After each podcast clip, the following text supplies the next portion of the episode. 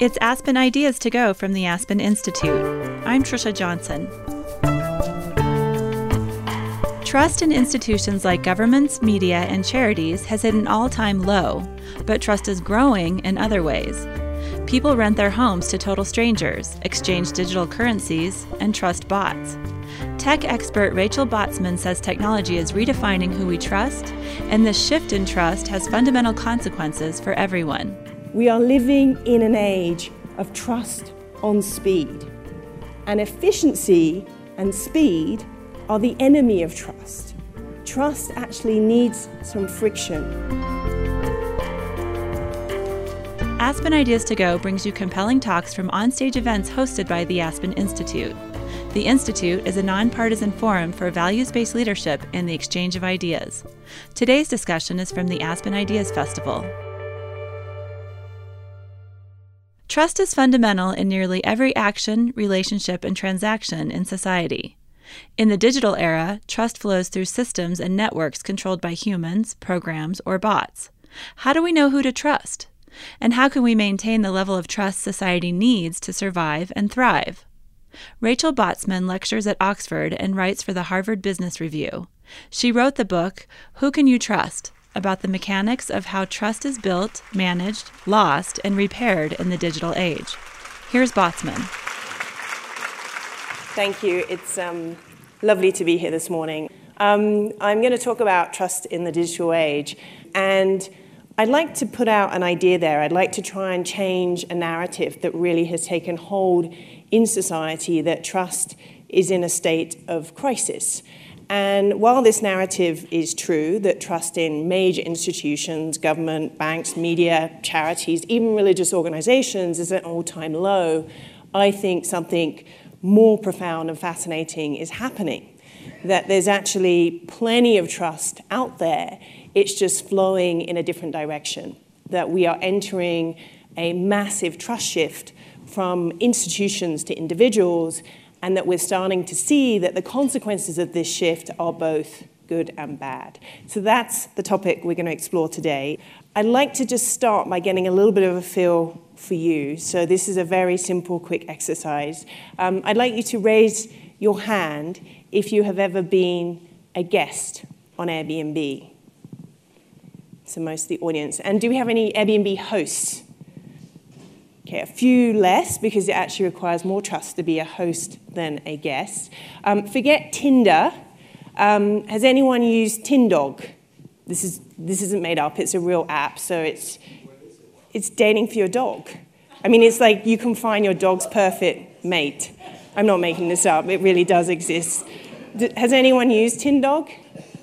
Okay, no, but um, that's all right. Um, and has anyone been on the dark web? You don't need to tell me what you've bought. Like, just has anyone been on the dark web? So, a couple of people. Um, so, I'm going to explain how these ideas are connected by this theme of technology and trust. Just before we dive in, um, trust is a very funny thing to study. Um, I flew in from Sydney, and one of the great things about flying from Sydney is you can watch seven feature movies.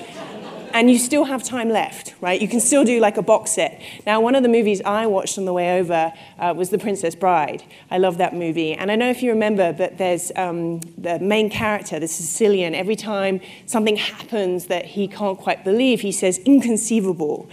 And right towards the end of the movie, the swordsman says, uh, You keep using this word, but it does not mean what you think it means. And this is how I feel when I read and hear a lot of people talking about trust. Now, the way many people think and talk about trust is they talk about it as an attribute or a value. Other people think of it like an asset, a strategic asset that can be managed by governance and uh, communications and marketing. And it's not that trust isn't these things. Trust can be these things. But this isn't the way trust works in the world. In order for trust to become an asset, in order for trust to be an attribute, it works as a continual process. And one of the really interesting things you hear about trust, and you hear this with many organizations, particularly in a crisis, is they say, we're going to rebuild trust, which is a very strange thing to say because trust is something that is given to you. You can't decide to rebuild trust. you can decide to be more trustworthy. Other people decide whether to give their trust. So, this is kind of the frame and the way I think about trust. I think about trust as a continual process of something that is given to you. And I started thinking about this from a really, really young age because the issue is that we can often give our trust to the wrong people and the wrong places. Now, I started thinking about this around the age of five. Now, I'm sure at the age of five I didn't say I want to study trust, but something very interesting happened in my life that was a real demonstration of how we can make very bad trust decisions.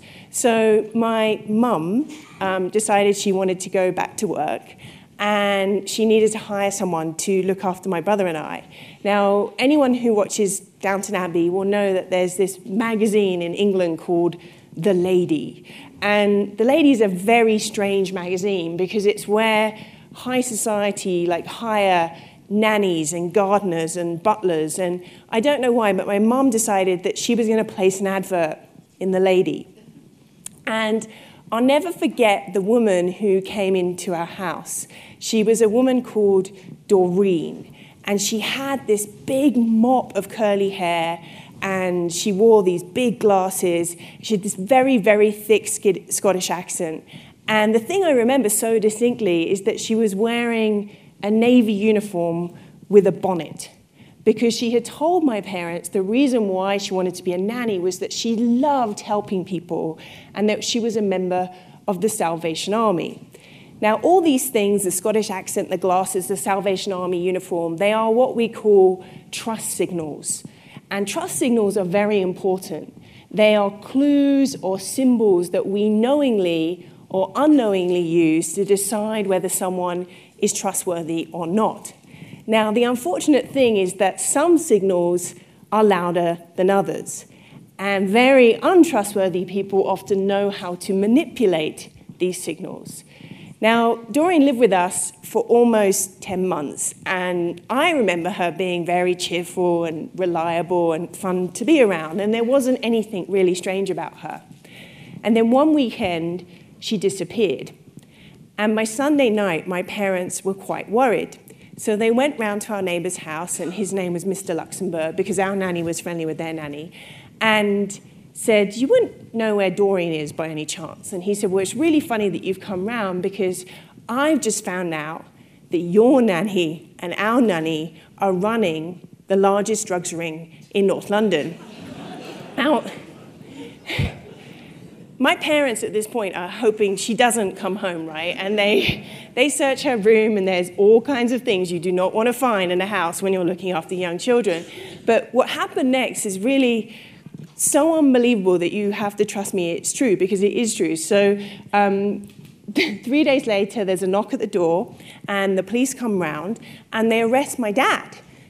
And my dad's like, Why are you arresting me? And they said, Well, Doreen has robbed a bank. She's been involved in an armed robbery and she's used your silver family Volvo estate as the getaway car, right? So now, I love this story. I love this story because I like to remind my parents that they left me in the care of a drug dealing armed bank robber for more than 10 months of my life. Um, but the reason why I love this story is that it's a perfect illustration of why trust, we to make bad trust decisions my parents, they are actually smart people. They, they, they are usually quite rational people, but they thought they had enough information to make a decision about Doreen, when in reality they faced something called a trust gap. And this is so important when it comes to trust, that the illusion of information can be far more dangerous than ignorance. As one of my favorite trust theorists puts it, uh, his name is Diego Gambetta, he says trust has two enemies, not one bad character and poor information.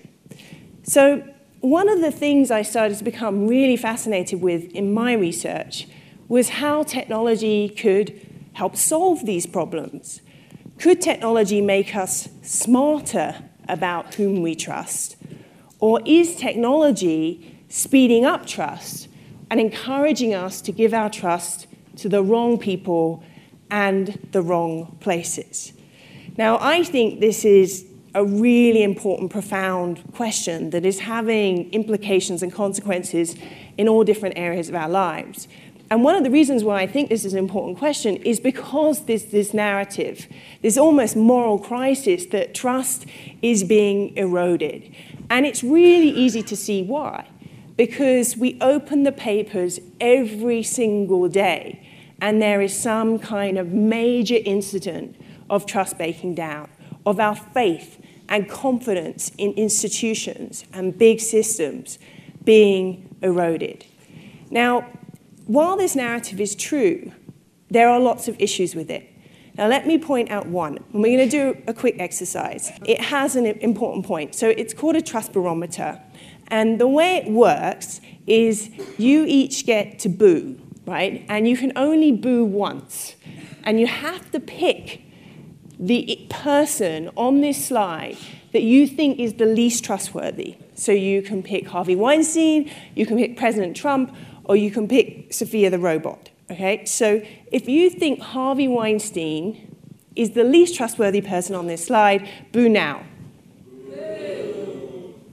If you think President Trump is the least trustworthy person on this slide, boo now.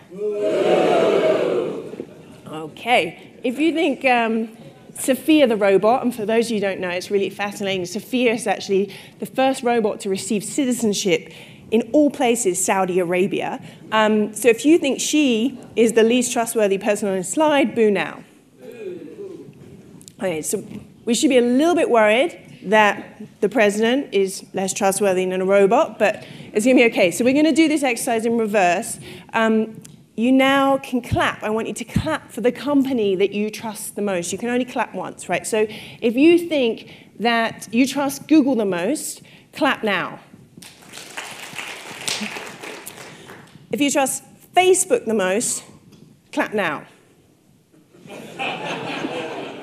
okay. Um, do I have to quit? So I was at a conference uh, like a couple of months ago and um, asked this question, and one person started like, I mean, clapping so enthusiastically right in front of me. And it turned out to be Randi Zuckerberg, Mark's sister. And I thought, of all the chances in the world. But anyway, okay, if you think Amazon, you trust Amazon the most, clap now. Okay, so I think Amazon is the clear winner there. Now, why did I make you do this exercise? Because it's a rubbish exercise. It's, it's a terrible exercise, and I did it for that reason. Because this is how we talk about trust. Do you trust this person? Do you trust this institution? Do you trust this company? And we forget this really basic point. To do what? What am I asking you eh, when I say, do you trust them, to do what? Because trust is so contextual and subjective. So if I'd asked that question differently, if I'd said, do you trust that President Trump is going to tweet something ridiculous at 3 a.m., you would have given me a very different answer. Amazon is a really interesting one. I think you're clapping because when you place an order with Amazon, you trust that it's going to arrive within the next hour or the next day. If I'd asked you, do you trust that Amazon pays fair taxes or treats their employees well, we would have got a really different response. So this is really important when we keep hearing about trusting crisis or we don't trust this person or we don't trust that organization, we must keep in mind that trust is highly subjective and it's highly contextual. But I think there's something more structural going on that when you look at a lot of patterns of disruption, a lot of pain, frustration, anger, confusion in the world, it can actually be explained through this lens. That think of trust slightly differently. Think of trust like energy. And energy, as many of you will know, can never be destroyed. Energy is always changing form. And this is what's happening to trust right now. And the reason why this is so profound is if you look back in human history, this has only happened twice before. So, for a long period of history, trust was what we call local. And this is really easy to understand. It's when we lived in small villages and communities, and trust was largely face to face, based on families, friends, neighbors, and reputation. When we went through urbanization, um, international trade, this type of trust wasn't scalable. So we invented what we call institutional trust, We invented corporate brands, we invented intermediaries, we invented risk mechanisms. And trust stopped flowing directly between people and started to flow between institutions.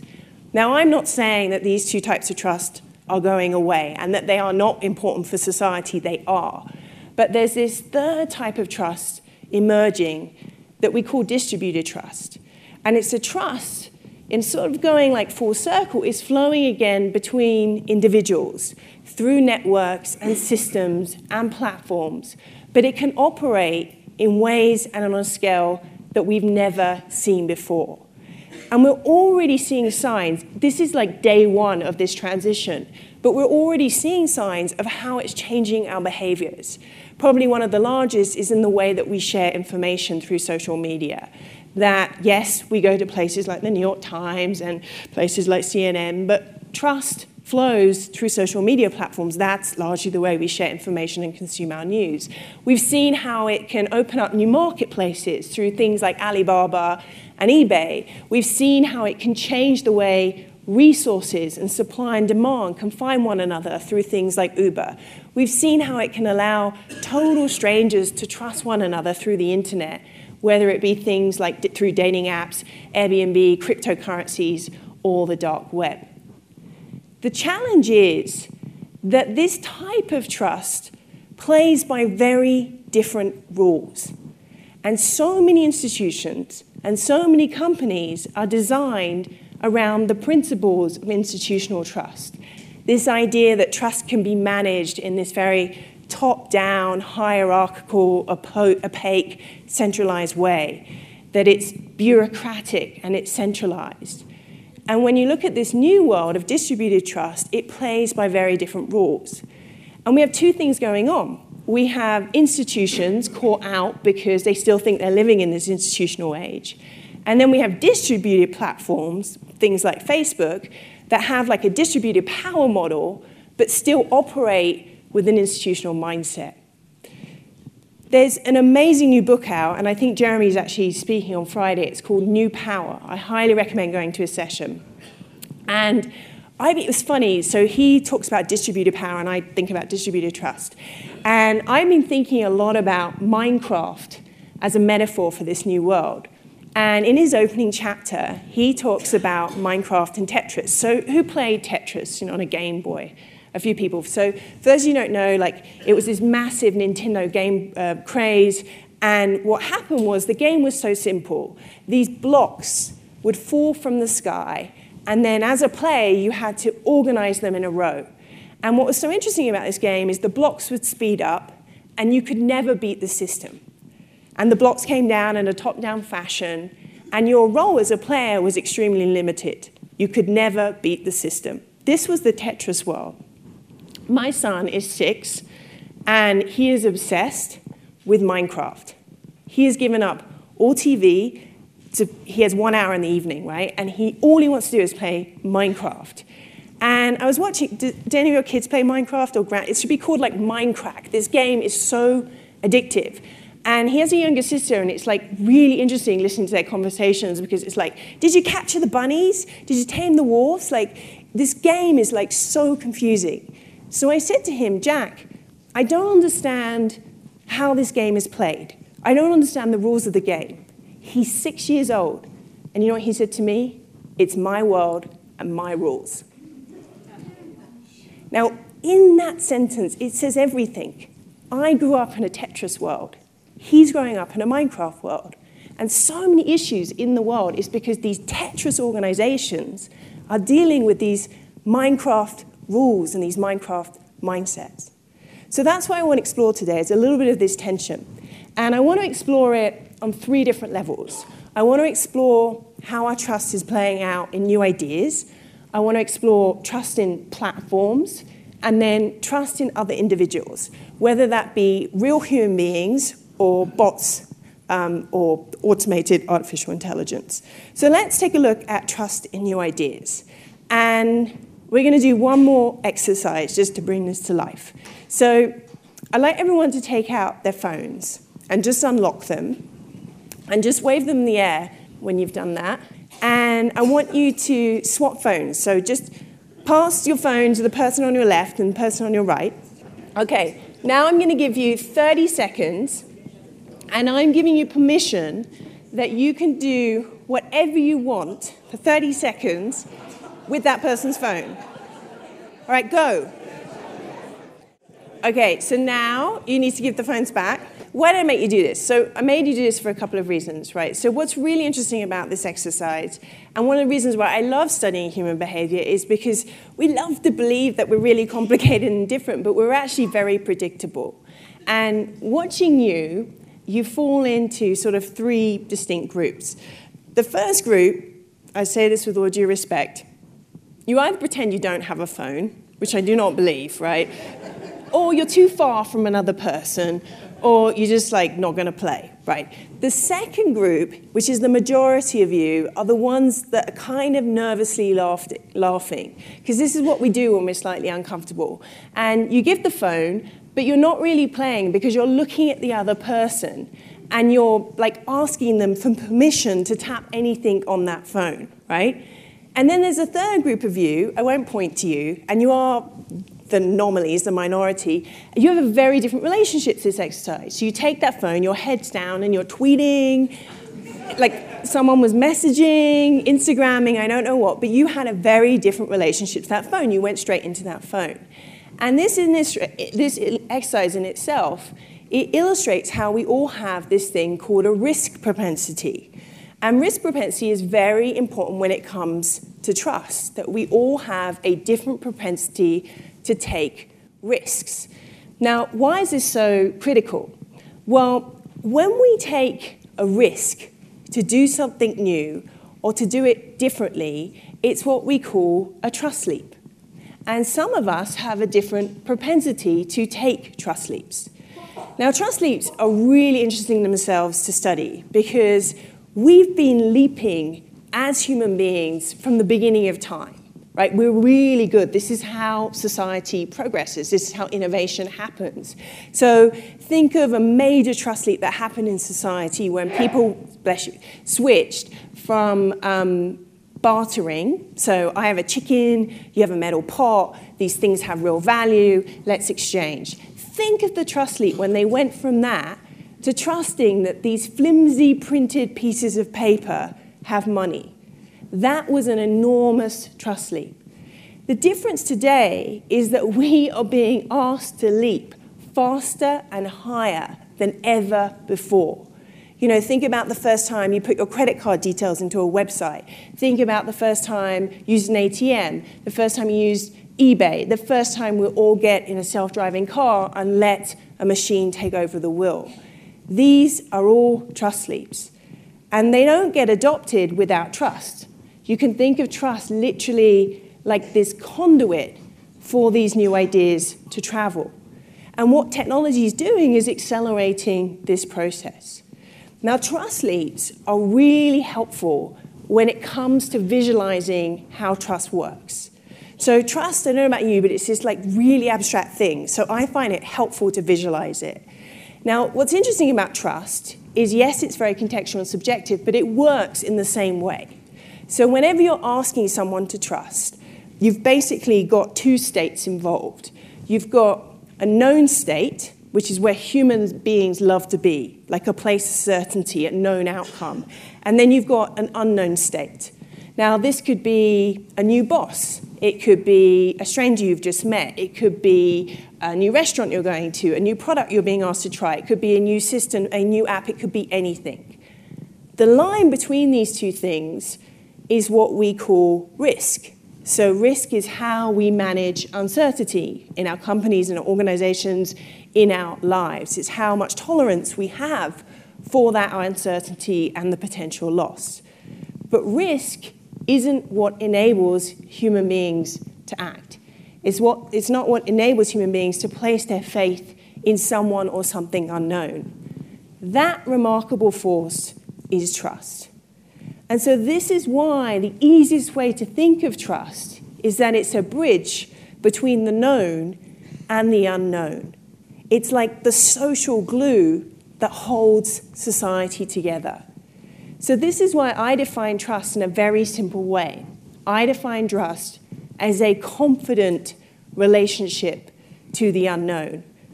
And when you think of trust through this lens, you start to see why it's this mixture of people's fears and hopes and expectations and desires, why trust requires us to be vulnerable, why it hurts so much when trust is broken or breached.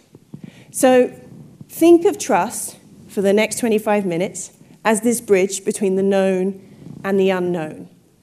And that takes us into this new world of platforms. Trust in platforms, all kinds of platforms, not just social media platforms. And what's really interesting about platforms is they too are struggling with this new world of distributed trust. So many of them, if you think about it, you can think of Uber, you can think of Facebook, is that they have this distributed model of users. But when something goes wrong, they revert to this institutional mindset that we can put in these rules or regulations that will fix the problem. And we're seeing this play out.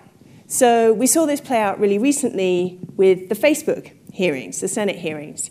Now, I don't know about you, I watched these hearings, and it was like, with all due respect, it was kind of entertaining because it was like a train wreck. It was a train wreck watching these senators be quite deferential to Mark Zuckerberg.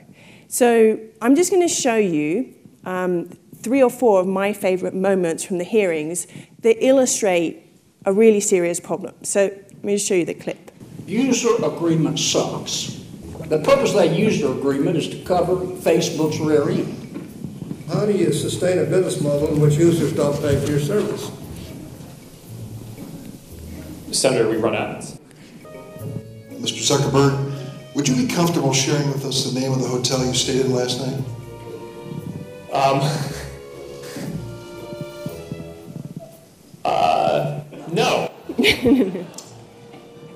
and so it goes on, right? Now, what was really interesting about these hearings is I thought they were going to have quite a sophisticated conversation around the problem, right? But no one seemed to agree with what the real problem was because they couldn't understand how the system worked, right? They didn't really understand the beast that they were dealing with.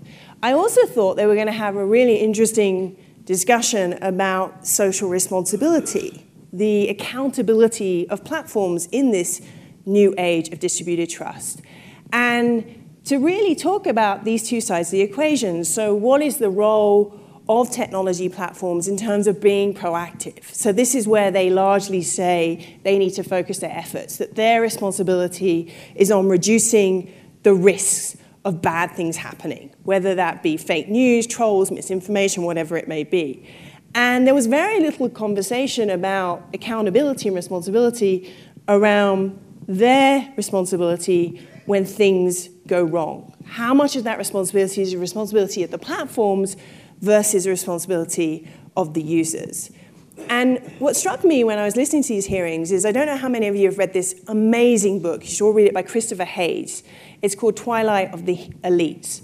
And there's a sentence in there where he says, We cannot apply the principles of accountability to the powerless and the principles of forgiveness to the powerful. And it's such a good phrase that really summed up the sentiment, I think, of these hearings. Now, what's interesting is that when people don't really understand the problem, or when a system has got so big, like when it's a network monopoly like Facebook, rather than having these very difficult conversations, what do we jump to? We jump to transparency. We think the solution, and we've seen this with banks, that if everything is more transparent, this is going to magically restore trust. This graph is wrong. This isn't the way trust works. More transparency doesn't equal more trust. There's kind of a cap. Now, why do I say that? Right? Now, I'm not saying that transparency is bad, right? There's many good types of transparency. So if you look at, um, there's new startups like Lemonade is an insurance startup, or TransferWise is a currency transfer startup. If you look at the way those products and services are designed, inherent in their DNA is transparency. But the intention behind that transparency is very clear. It's to give you an informed choice as a consumer or a user. But we rarely see this type of transparency. When regulators say you need to be more transparent, or organizations, particularly in a type of crisis, say we're going to be more transparent, it's like this layer of transparency, this kind of forced level of disclosure. Now, why do I say that this graph is wrong? Well, think about the definition that we talked about the definition of trust. Trust is a confident relationship to the unknown. If we need things to be transparent, we've kind of given up on trust. Highly transparent societies, highly transparent. Think of personal relationships, friends that you might know, where they need to know every single thing about their partner. Organizations where you have mass CCs on emails or like 22 people in a meeting, all in the spirit of transparency. These are low trust organizations. So I think one of the dangerous things that's really taken hold, that's become part of this narrative that trust is in crisis, is that if everything becomes more transparent, as a society, we're going to have more trust. I think this is a terrible end goal. Transparency isn't this moral high ground, it's actually the opposite of building a high trust society. So if this isn't the end goal, what can we focus on? The solution is so simple it's being more trustworthy. How do we find and hold people to account so they're more trustworthy? Now, the reason why this is actually a more tangible goal is there is a real science behind what makes another individual trustworthy. And it comes down to these four traits. So, when we're deciding whether a partner, a political leader, a journalist, whatever it may be, is trustworthy, we're continually making this assessment. And we're looking at hard traits, so what we call capability traits, which are really made up of um, someone's competence. So, does this person have the skills and the knowledge and the experience to do what they say they want to do? Reliability. Now, I find reliability fascinating because reliability is to do with time, so how responsive is this person? But it's also to do with consistency of patterns of behavior. Now, I don't know, I've experienced this with team members, right? Like some days they show up and they are absolutely brilliant. And other days it's like you've got a different human being. Now, we all have bad days, but when a human is really inconsistent in their behavior, this is really bad for trust. So these are what we call the hard traits, the capability traits, the how traits. And what's really interesting is I think about the way we often interview, and many of the questions tend to be around these capability and reliability traits. But where someone really shines or where trust is really held is actually on the right hand side, on character. And this really comes down to two things benevolence, which is about empathy and how much this person genuinely cares. And then there's integrity. Integrity is like the holy grail. If you think about situations, it can be political situations, romantic situations, all kinds of situations, where trust wobbles is when integrity breaks down. Think of, go back to the Facebook example. Integrity is not just about honesty and fairness. Integrity is about a fundamental question Do your stated intentions align with mine? Do your intentions align with mine? And when there's a misalignment of intentions, or when we fool people inauthentic about our intentions, that is corrosive to trust. Now, these four traits, they're very hard to assess in humans. And as I said, untrustworthy people are very good at manipulating, sending signals that confuse us around these traits. Think of Doreen, the dodgy nanny, right? She was competent and she was reliable. You could even argue that she cared. I'm not sure her intentions were aligned with my parents. Now, this is hard in humans. It becomes even harder when we're trying to judge the trustworthiness of machines. So let me end with a story. This is one of my children, one of the reasons why I couldn't come to Aspen. I think she was worthwhile. Um, her name is Grace, Gracie, we call her. Um, she's now four. She was three and a half when this happened. And the one thing you should know about Gracie, and the reason why I chose this photo, is she, she loves fashion. She loves clothes, right? And any of you got kids will know that if you try and interfere with that process, of them getting dressed, they move backwards, right? So they put the clothes on and then they put the clothes off, and I swear they walk backwards. So we have to allow 20 minutes in the morning for her wardrobe changes and her accessories. So she's wearing two tiaras, not one, to go to preschool, right? Now, the important part of this is that I cannot have any say in Gracie's choice of clothes. This is a bad start to the day. And so I tried this experiment with Gracie where I introduced her to Alexa. And I put Alexa down on the kitchen table and I said, Gracie, I want you to meet Alexa. And she said, This is the first thing she said. She goes, Is she like Siri? She's three and a half, right? She understood that Alexa, which was, I hadn't said anything yet, was a speaker, was also a helpful female assistant. She got that as well, right? So she said, um, What does she do? And I said, Well, you can ask Alexa anything you want, Gracie. And that's where I left it. Now, what's really interesting, I, Gracie's half British, she's half Australian. So that may explain that she started with the weather, right? Like she asked a lot of questions about the weather. But this is actually something very normal we do with technology. We test it with things that we're familiar with. Right? So we test it with things that we know the answer to. So she asked lots of questions about the weather. This didn't surprise me. Then she said, Alexa, can you play music from Sing, which is her favorite movie? So we heard the soundtrack from Sing and then Frozen over and over again. The second day, she comes downstairs, the thing lights up, and she figures she can order things from Alexa. I didn't tell her this. Now, luckily, Gracie loves blueberries, and she ordered a box of blueberries.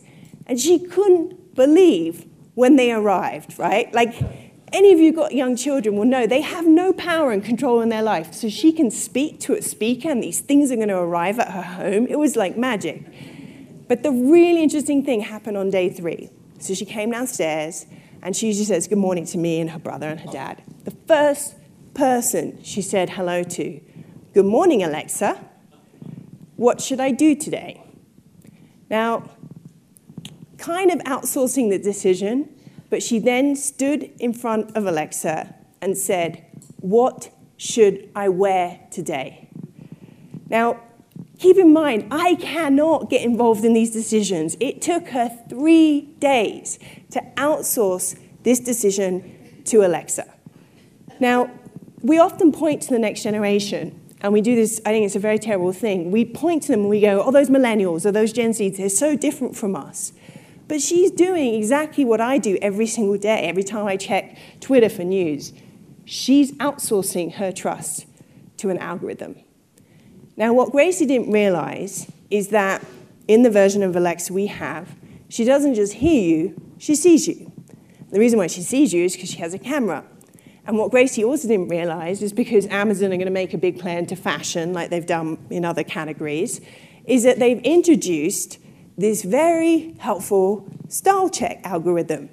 So Gracie could stand in front of Alexa and it would give her a rating on, I don't know what that outfit is, but the furry hat outfit and the giraffe purse. And then it would give her a rating on her tiara outfit.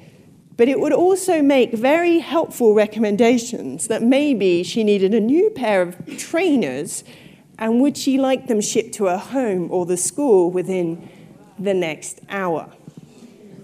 Now, why is this so worrying to me as a parent? Apart from my wallet, right? Like, my son actually joked me the other day, like, he'd been ordering these Udo cards. I don't even want them on, on e- eBay. And um, he just checked out on PayPal. And I said, How did you get them to my phone? He's like, Mom, you're so dumb. You just keep changing the combinations of our birthdays. Like, it's so easy to get in, right? So, but the reason why this is so worrying is going back to the traits of trustworthiness, is technology has taken this really interesting shift without us even realizing it. That I grew up in a world, as I'm sure you did, where technology did things for us. Gracie and Jack, and now us, are growing up in a world where we've crossed this line from technology doing things to technology deciding things.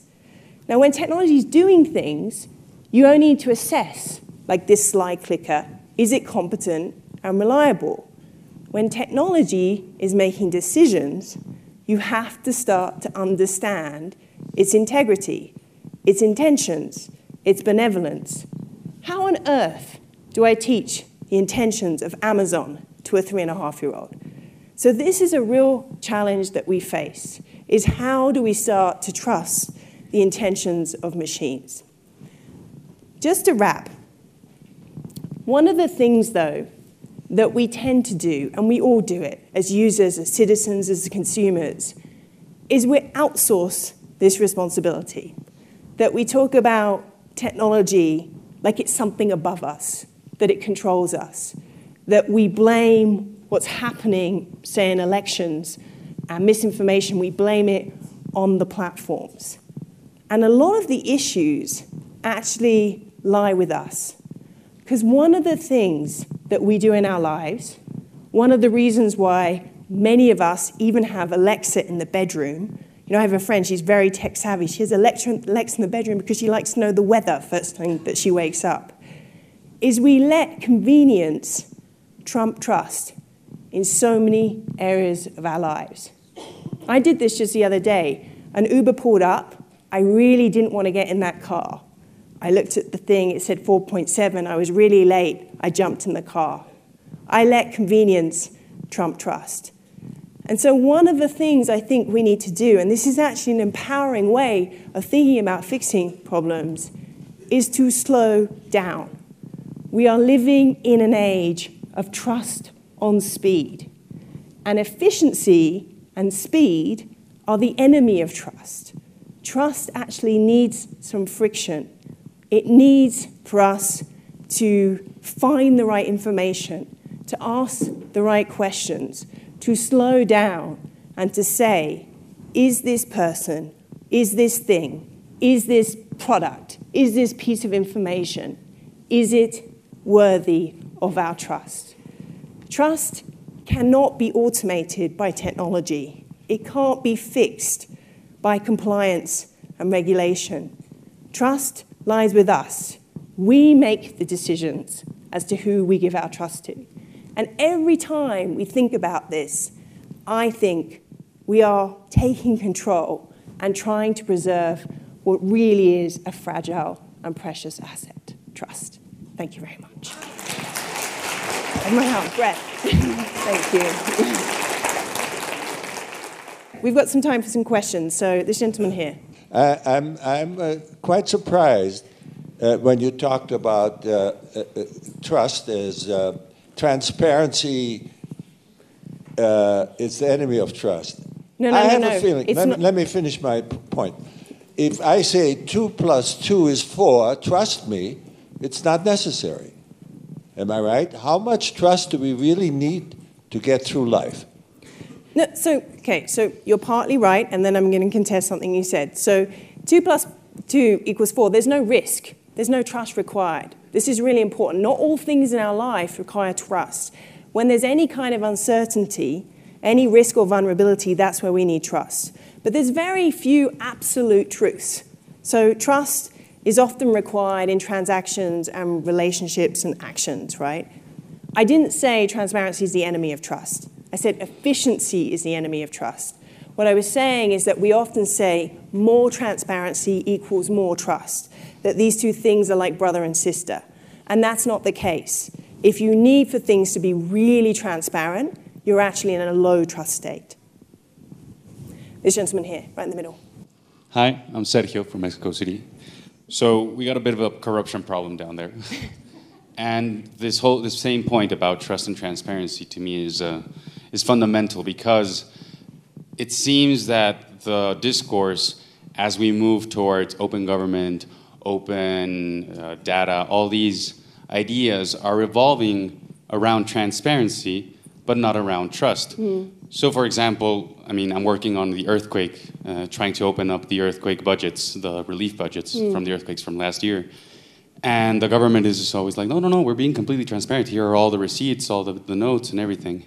But you can't really trust that, that they're making the right decisions about that. So, what would you, like, what, what, would, what are your thoughts in terms of how transparency and trustworthiness relate to in like public office and administration of, of it's, it's a great example, and I think it's where so many open, particularly government driven initiatives are, are, running into trouble because it comes to expectations, right? So they think they kind of raise the expectations um, in terms of what you will have access to, what you have the right to know. And I do think it comes down to the intentions because the intentions government has is often not aligned with the intentions of citizens. So even getting really clear on that, like why are we doing this? Are we doing this because we have a corruption problem and it's kind of like tokenism? Or are we doing this because we genuinely want people to know? And if you genuinely want people to know, you have to be prepared to open up everything. And it's when transparency kind of has a cap, right? So we'll share this, but then there's certain things that we have to keep hidden that again we run into trouble. So I think asking these questions around intentions up front, what are our intentions of doing this, and making sure they're aligned with the intentions of citizens is really, really important. And then also being really honest up front if there are limits around this level of disclosure. Um, there's a really good example, actually. The Bank of England, there's an interesting economist there called Andy Haldane, and he was set this task of making the Bank of England more transparent. And he said, like, if I make that promise, I can't uphold that promise. But if also I tell people what's going on, it's going to create fear and panic in a way that isn't good for trust. And he's been, the way he's dealt with that is he's actually been very open and honest around the things he can be transparent around, and then the reasons behind why certain things in society, there is a reason why we need to keep them confidential and private, that it can be good for trust. I think we've got time for one more question, and then I will answer more outside. So, this gentleman here with the glasses and the hat. Thank you. My name's Andrew from uh, Boise, Idaho, and my question is about skepticism and trust. Um, I'm wondering first, is the definition of skepticism just a lower than average willingness to make trust leaps? Is it possible to be trusting and skeptical? How do we balance these two thought patterns, and what are the potential pitfalls or excesses? And then, how should skepticism function in relation to those three types of trust? Or and take maybe one of those, whatever feels most appealing. That's a huge question. Um, it's a really, really interesting question. So, um, first of all, skepticism isn't a bad thing, right? Like, and skepticism and risk aren't the same thing, right? So sometimes people can be skeptical, but they can still be risk takers. They can have a high risk propensity. I actually argue um, skepticism is healthy for trust if it comes from a constructive place of this idea of this trust pause, right? So I'm skeptical because I don't have enough information to make a good decision. I think tr- skepticism is a weird thing that's got a negative connotation, but it's actually a good virtue to have people that are saying, I need to work a little bit harder because I really need to understand how this person or this company or this product is going to perform against those four traits. So, um, yes, so skepticism risks, but skepticism is, is healthy to a certain level when it comes to trust. Too much skepticism, though, is when you get to a point where you completely lose faith or confidence in a system. And that's a very precarious place because if you think about trust on a spectrum, what happens is you can have a trust breach. That can lead to a healthy level of skepticism and questioning. Then faith in the system can start to be eroded. So we saw this with the financial crisis, right? You're still kind of okay as a society when you're in that place. When that institution enters the third state, was it that it loses legitimacy to play the role it was set up for? That's really dangerous. And that's what we're seeing around things like the media, things like government agencies, that they're starting to lose legitimacy to play the role and the reason why they were set up in society. So skepticism isn't a bad thing. Thank you very much for having me, and I'll be outside.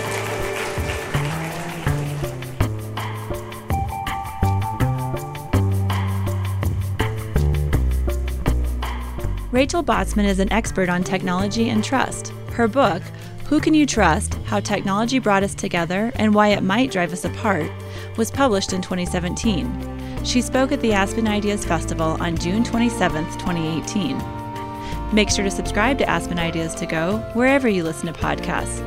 Follow Aspen Ideas year round on Twitter and Facebook at Aspen Ideas. Today's show was produced by Marci Krivonen and recorded by our team at the Aspen Institute. The Aspen Ideas Festival programming team is Kitty Boone, Killeen Bretman, Katie Cassetta, Libby Franklin, Brett Howley, Jamie Miller, and me. Our music is by Wonderly. I'm Trisha Johnson. Thanks for joining me.